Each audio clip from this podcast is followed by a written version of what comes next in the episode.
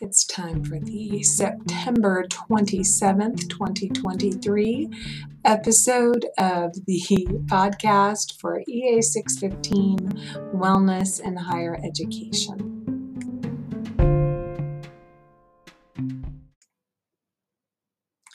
This week we were talking about social emotional learning.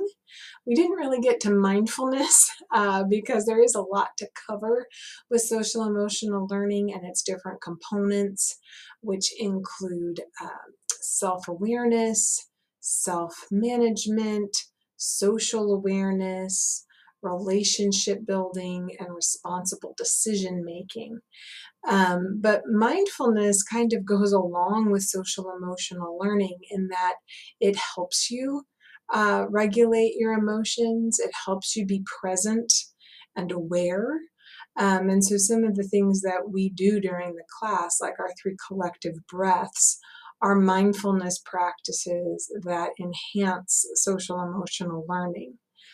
But we talked tonight about um, what each of those components are and some things that we can do as student affairs professionals to enhance um, those skills for our students. Because if we can't really do it at a systems level, at a collective um, level, we can individually model those things and by doing little check-ins with our students um, observing them in a, in a variety of um, situations if we can uh, that can help us sort of assess um, each of those components of social emotional learning and um, guide us in what we could um, help them improve upon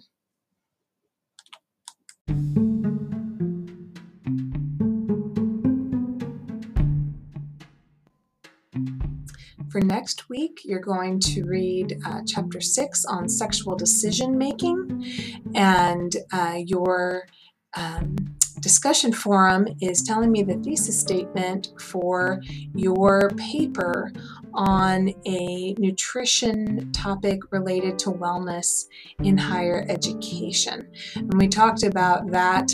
Um, in a little bit more detail uh, this evening, but let me know if you're having any questions as uh, you work on that because that's stage one of the Red Hawks Nutrition Project. Once you determine that topic, that's your paper, that's your podcast, that's your radio script.